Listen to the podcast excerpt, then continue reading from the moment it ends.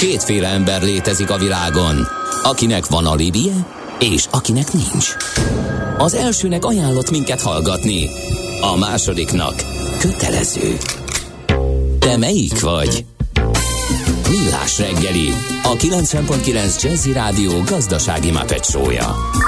Ez nem animi, ez tény.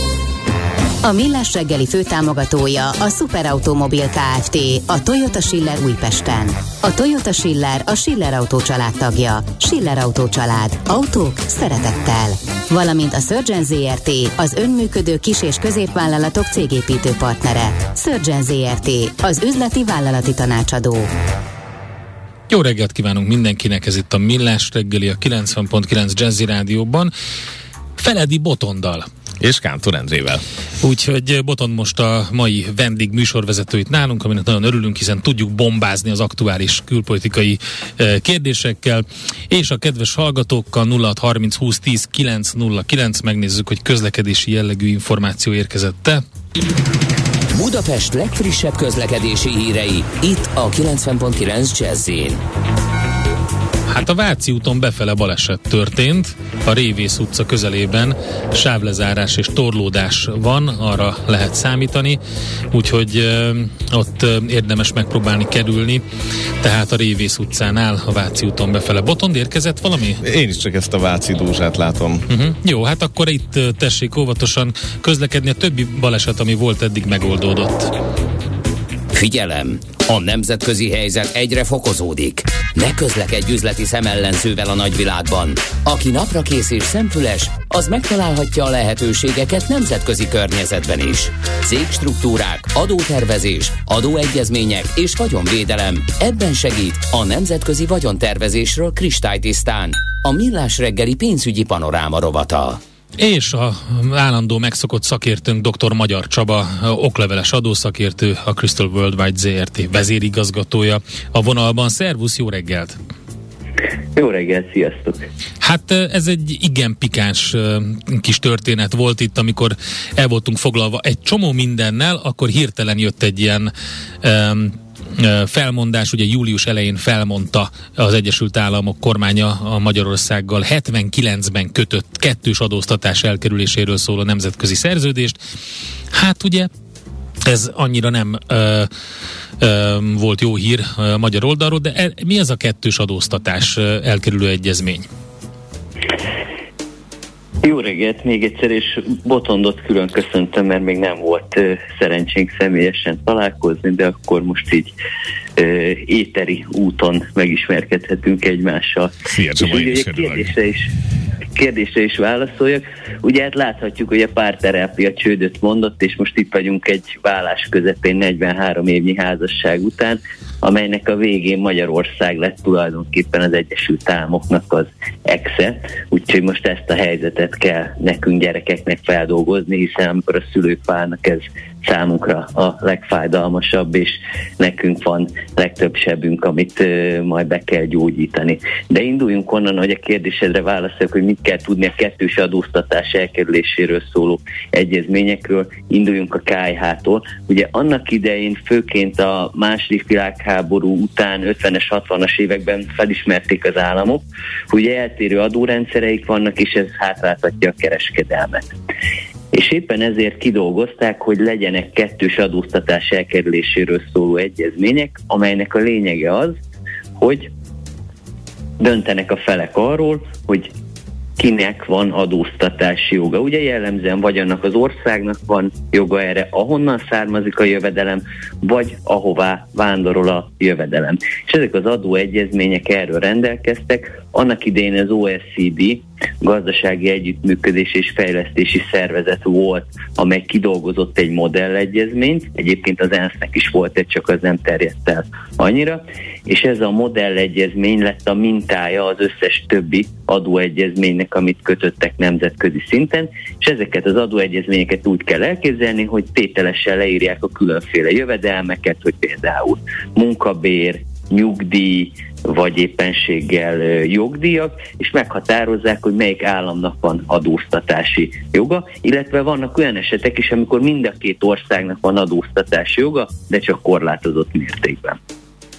okay, tehát ez egy ö, jól működő, vagy legalábbis egy, egy modell, ami, ami mindenkinek ö, hasznos volt, a, a külkereskedelmet élénkítette. Sajnos azonban, ahogy te mondtad, ennek most ugye ennek vége lett. Milyen gyakran szoktak ilyen egyezményeket felmondani? Tehát itt azért ez most egy, egy, egy világító pont a térképen, vagy pedig, vagy pedig ez beszokott következni? Hát azért nem egy megszokott dolog, és ezért nemzetközi médiában is megjelent a felmondás híre.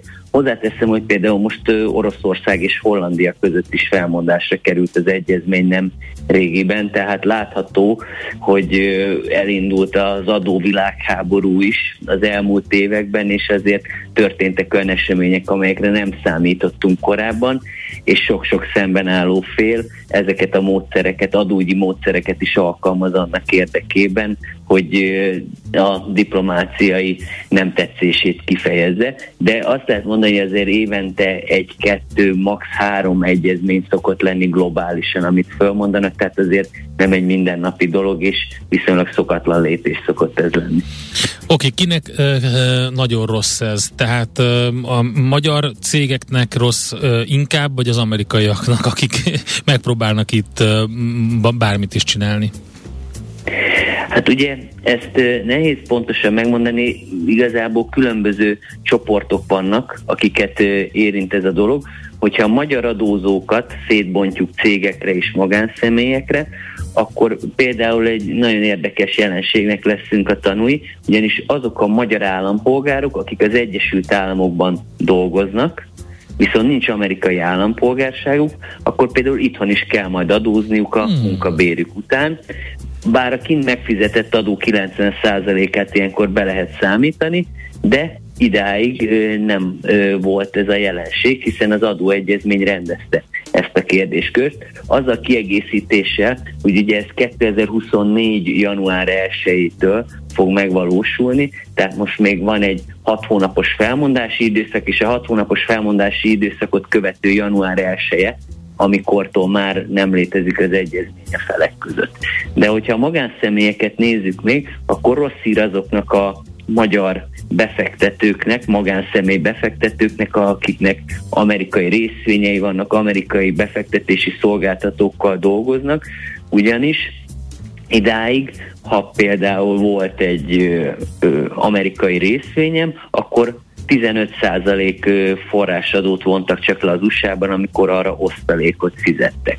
Viszont, ha nem lesz egyezmény, akkor 30% forrásadót állapíthatnak meg az Egyesült Államokban, plusz itthon még 5% személyi jövedelemadót kell fizetni, tehát a 15%-hoz képest 2024-től 35% lesz az adó ezeken a papírokon, tehát innentől fogva azért mindenképpen rosszabbul járnak a magyar befektetők.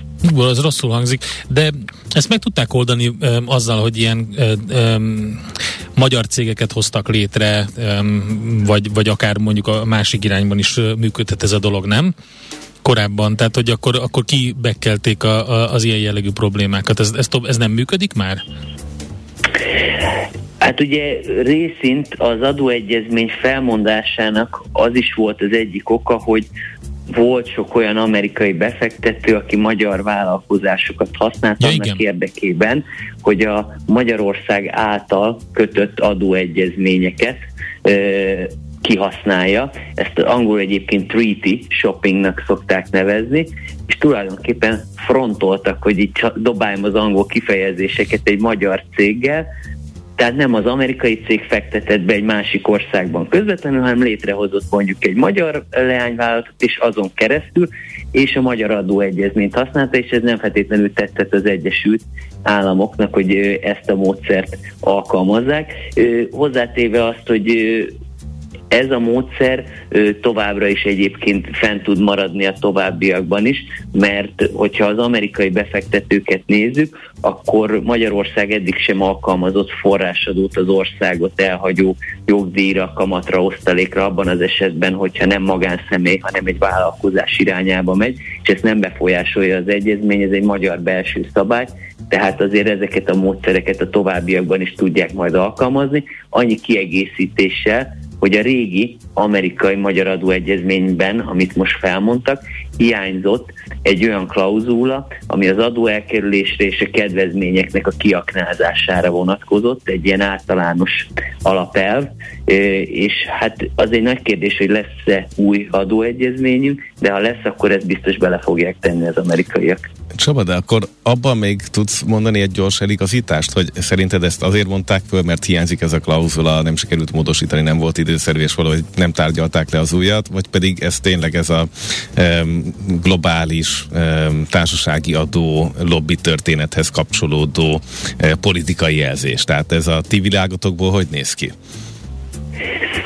Hát ez egy nagyon régi történet már, és ugye több mint 15 éves múltra tekint vissza ez a történet, ugyanis Magyarország az Egyesült Államokkal már kötött egy új adóegyezményt azóta. Magyarországon ezt el is fogadták, viszont az Egyesült Államok blokkolja ezt az új adóegyezményt. Egész pontosan egy amerikai szenátor, akit Paul Rennek hívnak, ő egy személyben ö, tudja blokkolni az adóegyezménynek az elfogadását. Itt Magyarországon egy 2010-es törvényel mi ki is hirdettük, csak ö, nem lépett hatályba. Ez a törvény nem alkalmazható ö, innentől fogva a felek között, hogy az Egyesült Államok nem ratifikálta, tehát lenne már egy megállapodás, úgyhogy ha például ez a szenátor meggondolná magát, akkor gyakorlatilag holnaptól lehetne egy új adóegyezményünk az Egyesült Államokkal. És az Egyesült Államok nem véletlenül akarta ezt az adóegyezményt ö, újra tárgyalni, ezt a 79-eset, és lett helyette már ez a 2010-es, amit lóg a levegőben egy amerikai szenátor miatt,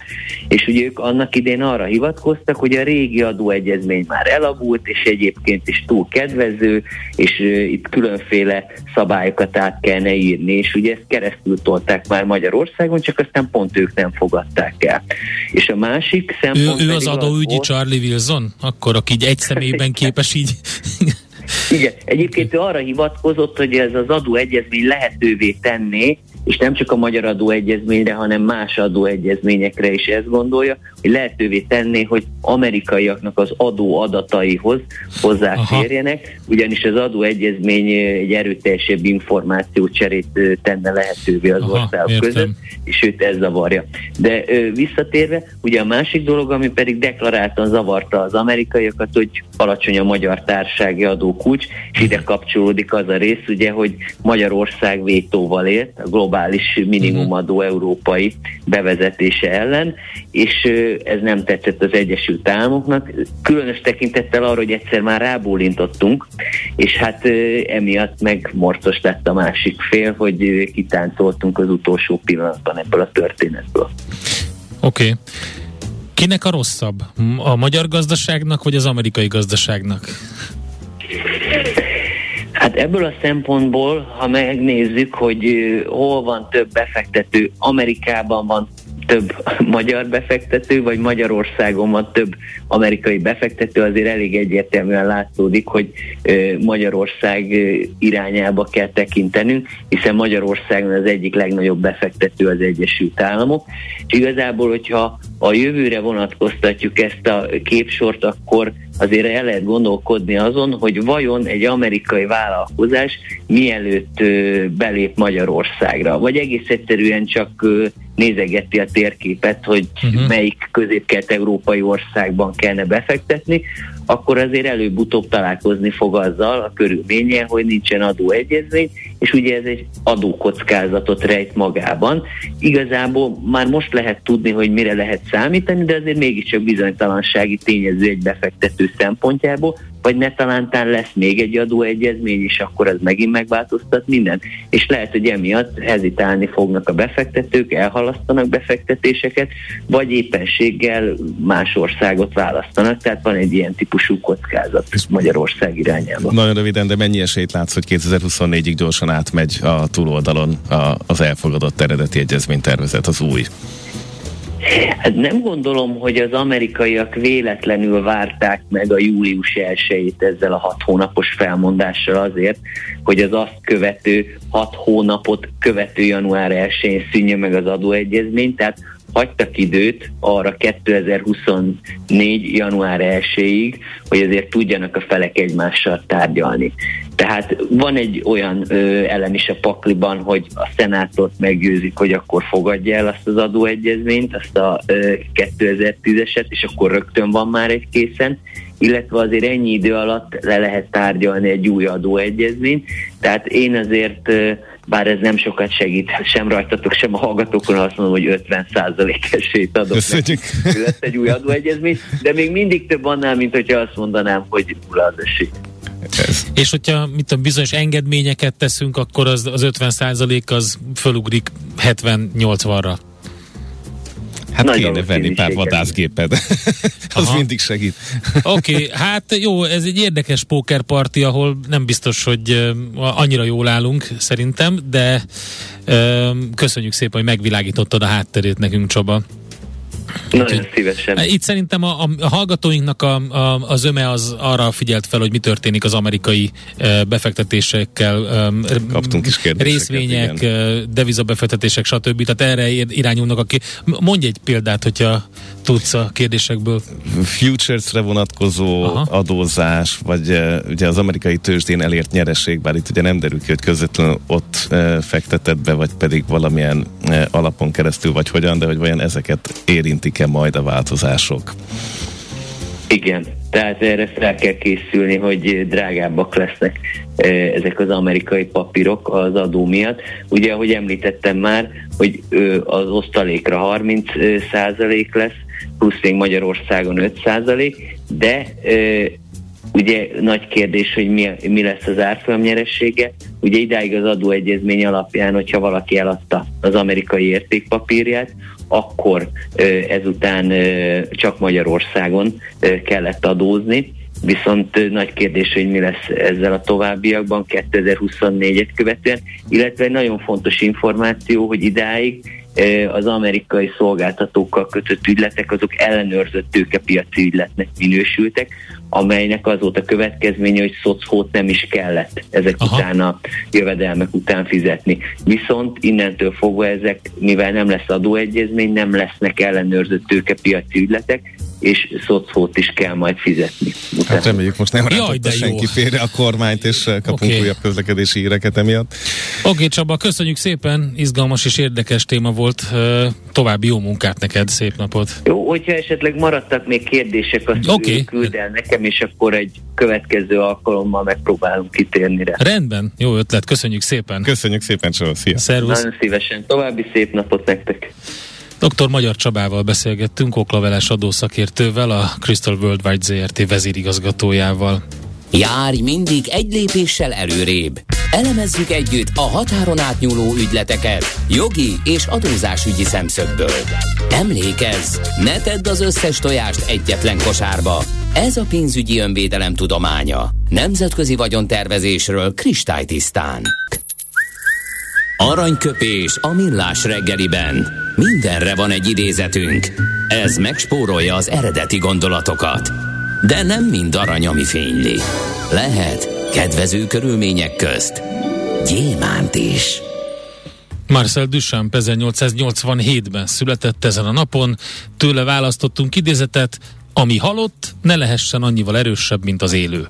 Meg kell tanulnunk feledni a múltat, saját életünket élni saját időnkben. Hát sok olyan mondata volt neki, meg cselekedete, ami kiverte a biztosítékot. E, nyilván sarkosan kell fogalmazni ahhoz, hogy átmenjen egy gondolat, e, de azt, azt hiszem érthető, hogy, hogy mire gondolt. Valamikor tényleg sokkal erősebb a a múltbéli akármi kultúra, művészeti irány, politikai irány, és hát igazából közben a világ megváltozik, úgyhogy valamilyen szinten a, el kell fogadni azt, hogy, hogy vannak olyan gondolatok, meg, meg, meg, meg, meg cselekedetek, ami már nem működik úgy ebben a világban. Úgyhogy szerintem erre erre gondolt Marcel Duchamp. Közép-Európában erősen javasolt. Aranyköpés hangzott el a millás reggeliben. Ne feledd, tanulni ezüst, megjegyezni arany. A műszer neked egy fal, a sebesség egy váltó, a garázs egy szentély. Zavar, ha valaki elbetűvel mondja a rükvercet. Mindent akarsz tudni az autóvilágából? Akkor neked való a millás reggeli autós rovata. Futómű. Autóipari hírek, eladások, új modellek, autós élet. Kressz.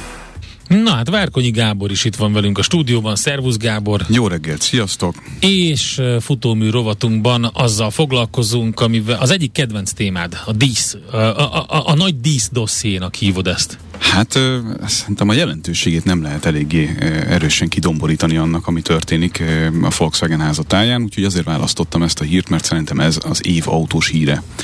Oké, okay, mi történik? Hát Szerintem a Wolfsburgi kremlinológiának egy külön teljes adást lehetne egyébként szentelni, mert annyira szövevényes és annyira sok érdek csoport harcol egymással, hogy a trónok harca az ehhez képest egy egy alulbecslése annak, ami történik.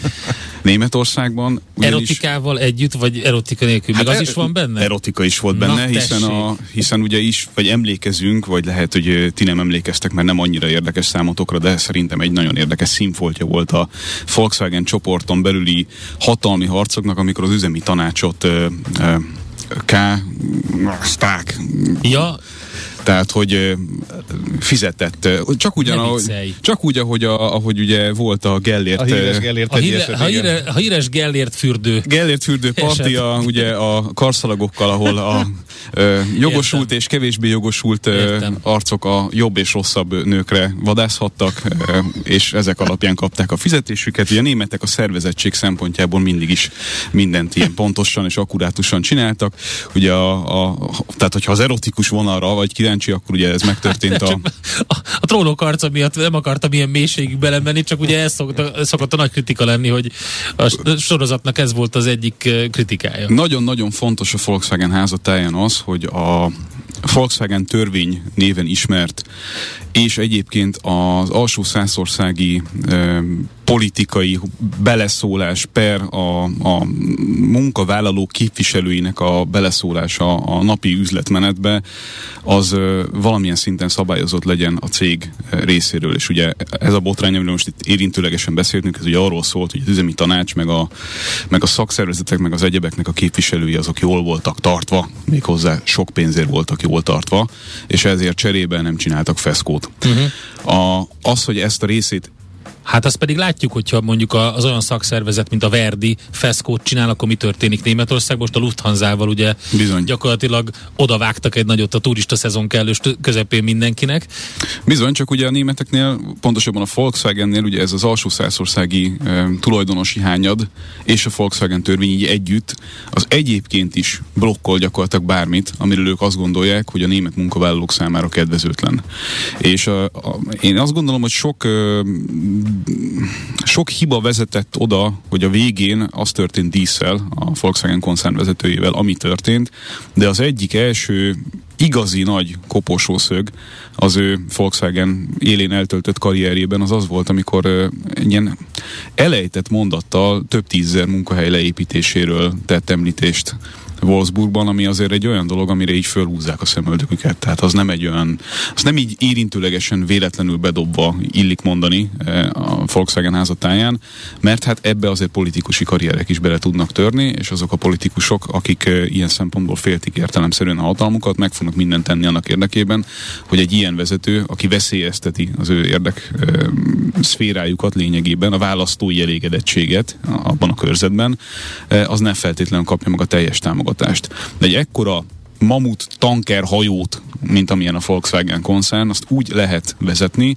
hogy ismered ezeket a, ezeket a hatalmi ágazatokat és bogazatokat, amelyek egymásba fonódva e, irányítgatják végső soron egy ilyen cégnek az életét, aminek nagyon fontos része az, hogy amellett, hogy egyébként jó terméket, jó stratégiát, jó e, elégedettségi mutatókat tudja felsorolni mondjuk a részvényeseit kapcsán, ugyanúgy meg tud oldani azt, hogy az egyébként sok szempontból érdek ellentéttel működő munkavállalói oldal és politikai oldal is elégedett legyen.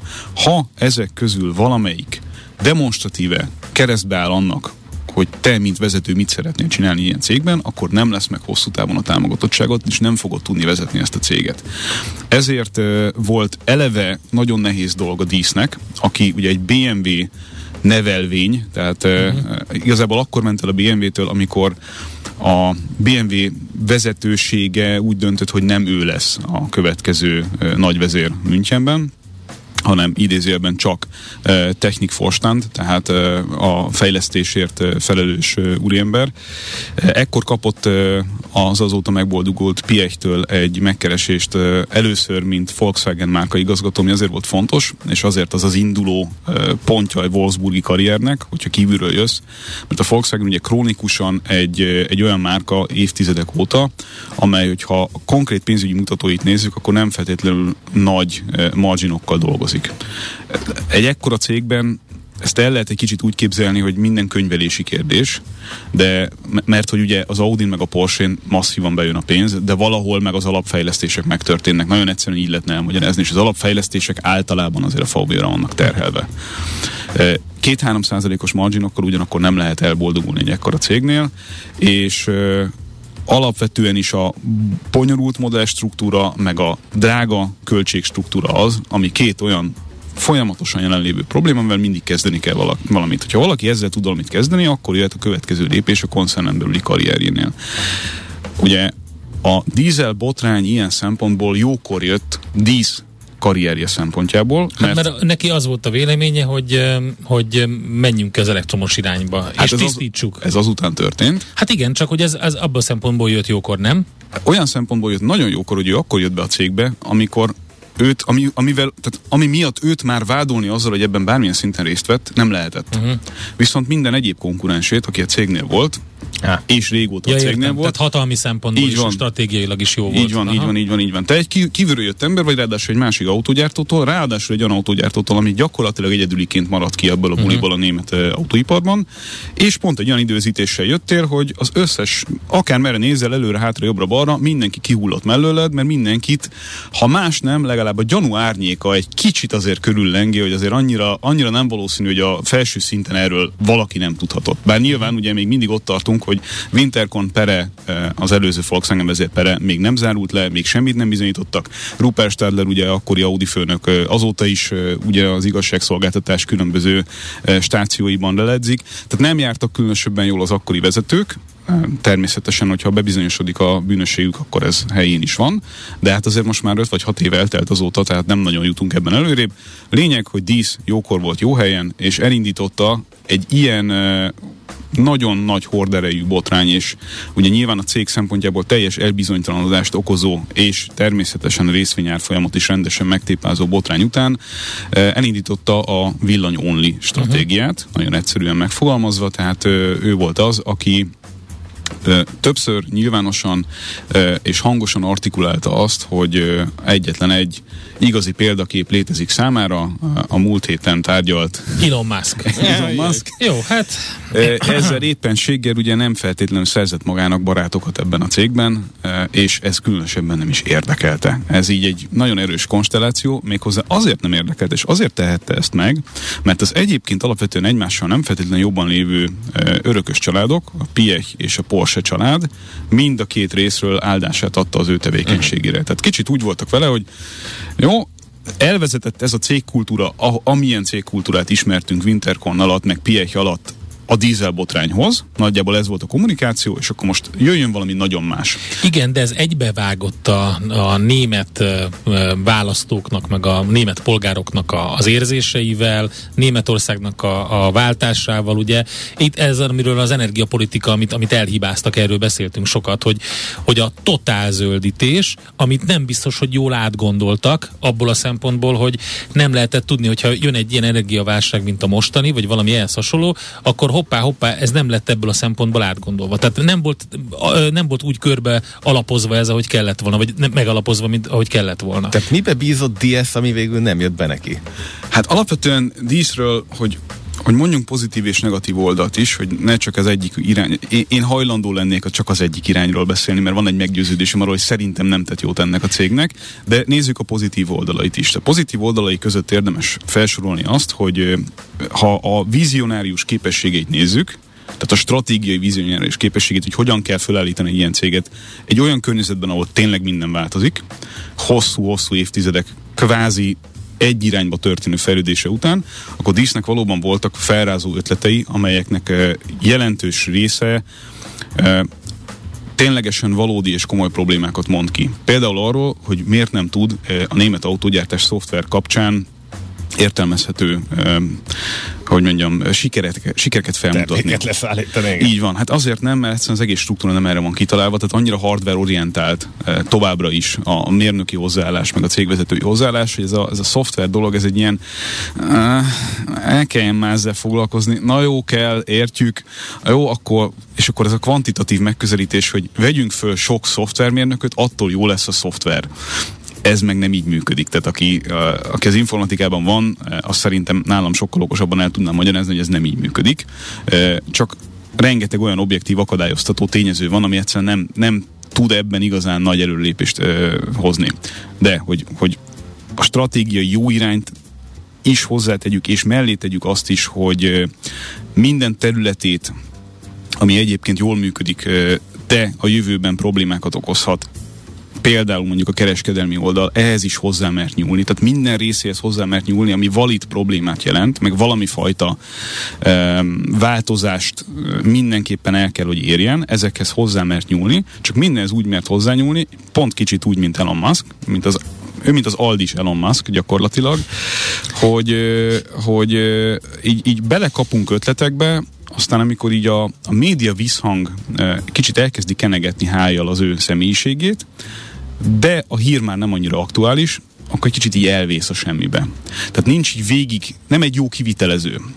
Tehát jó vizionárius, jó ötletei vannak, valódi dolgokról, tehát valódi problémákat mond ki, csak az egész valahol úgy a 30%-ánál megáll. Gábor, ez akkor visszacsatol oda, hogy nem építette meg a csapatát a cégen belül, vagy nem, így tudta, van. vagy nem tudta őket kóptálni arra, amire kellett Így volna. van, így van. A, az, hogy te kivel dolgozol egy ekkora cégben, és az, az, a, az a csapat mióta van ott, és hány tyúkszemre lépett rá, illetve mennyi szövetségest szerzett, az pontosan úgy működik, mint a politikában. De ez miért nem jött be neki akkor, hogy a dízelbotrány után hát, megüresedett helyekre jól betegye a saját Betette embereit? a saját embereit, csak ez még önmagában kevés. Hogyha a csapatod egyébként nem hisz abban, amit csinálsz, akkor ez uh-huh. egyszerűen nem, nem jár azzal az érdekérvényesítő képességgel, ami kell ahhoz, hogy, hogy mögötted húzzon mindenki. És egyszerűen ő neki volt egy olyan személyisége, ami nem feltétlenül arról szólt, hogy hogy önmagán kívül bárkire is tekintettel lett volna. Hát Tehát, akkor leadership skillekben nem volt mégsem. Ezekben Meg mindig a hiába tölti fel az mindig van ott valaki, aki dörzsöli a markát, hogy ez így biztos, hogy neki fog segíteni ez a szituáció, és még egy kicsit így fa- facilitálja is az eseményeket, hogy nagyon jó ez a vonal, menjünk erre tovább. Igen, csak hogyha évente keresel több mint 10 millió eurót, akkor lehet, hogy kellenének ezek a skillek egy ekkora cég élére, nem? Tehát, hogy, De hogy fontos dísznek szerinted, tehát fontos lett volna, hogy megtartsa a pozícióját? Vagy ő egy ilyen változásmenedzserként bejött, kereste ezt a sok pénzt, oké, okay, elbocsátották, de hát egy válvonással intézés, majd csinál valami mást. E, igen, csak akkor itt jön képbe az, amit a részvényesek e, kritizálnak magáról, a, arról, ahogyan ez az egész uh-huh. történt. Ugye arról, hogy hányszor volt a szélén annak, hogy kirúgják, arról többször beszéltünk igen. az el, előző években. Valami oknál fogva mégis össze tudta hozni azt, kvázi ultimátumszerűen rátette a kést a családok meg a döntéshozók torkára, hogy a legutóbbi szerződésmódos vagy hosszabbításakor, hogy akkor most vagy hosszabbítják három évre, ami nem volt eddig jellemző, inkább ennél rövidebb időkre, vagy ő egyből elmegy. A, ezt akkor tudta megcsinálni, amikor a részvényesi kérdések, meg az árfolyam kérdése pont úgy állt, hogy a, a piac nagyon úgy ítélte, hogy ha ő elmegy, akkor, akkor ez egy nagyon nagy probléma. Beáraszták volna. Hm. Így van.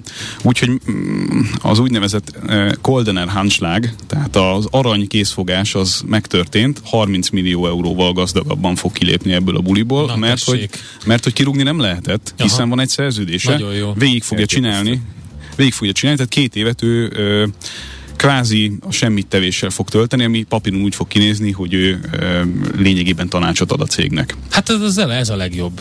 Ez Gondolom Majorkáról teszi ezt, és néha felhívja őket, hogy legyen bizonyíték a, arra, hogy tanácsot adott. Ezt ne csináljátok. A Volkswagennél ennek nagy hagyománya van egyébként. 1958-as születésű, tehát azért tulajdonképpen lehet, hogy visszavonul teljesen. Hogy örülnek a, a részvényesek ennek, mi?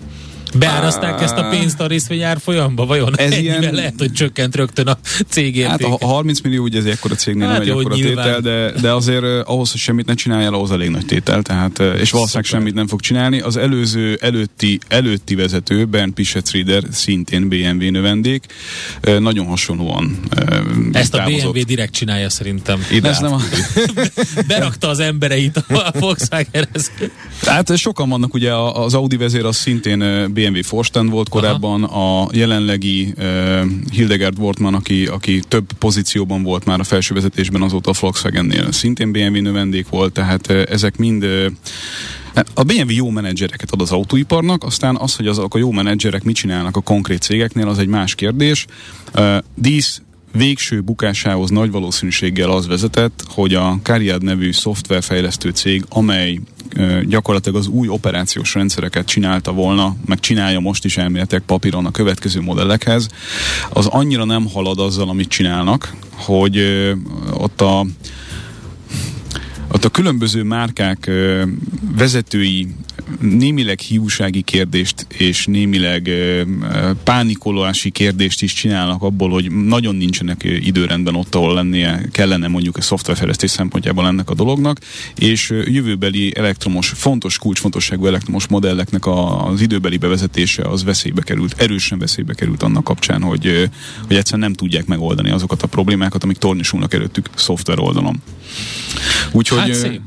Kilépett ebből a Porsche először, uh, aminek nagy visszhangja volt, tehát kivásárolta magát abból a projektből, amiben mindenkit bevittek annak kapcsán, hogy a, jövő nagy szoftveres skilljeit innen indítják a Wolfsburgi csatornákon keresztül, aztán kilépett ebből az Audi, aztán a Bentley, és akkor maradtunk nagyjából a Volkswagennel, úgyhogy még mindig nem működik a dolog. Ez így ebben a formában iszonyatosan nagy probléma, és ami még ennél is sokkal nagyobb probléma, csak Európából sokkal kevésbé látszik ez e, problémának, pulzáló nagy problémának, nagy piros gombos problémának, az az, hogy, ö, hogy egyszerűen a kínai e,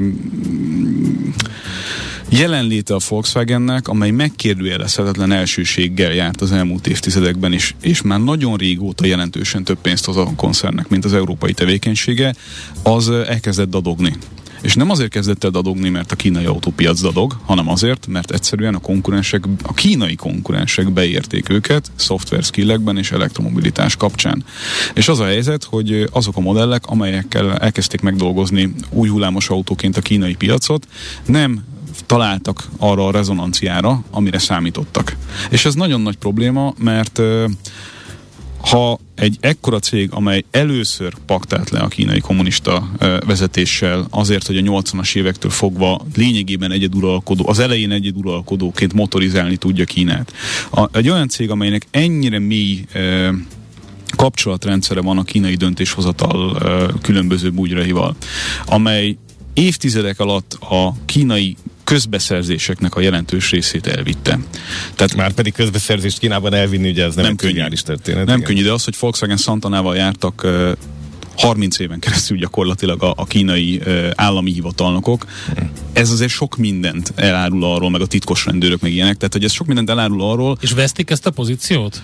e, keményen. Aha. Nem, nincs dráma, tehát nem arról van Még szó, nincs hogy dráma, itt, de, de van valami erodálás ebben is. Igen, Tipping point, fordulópont. igen. Uh-huh.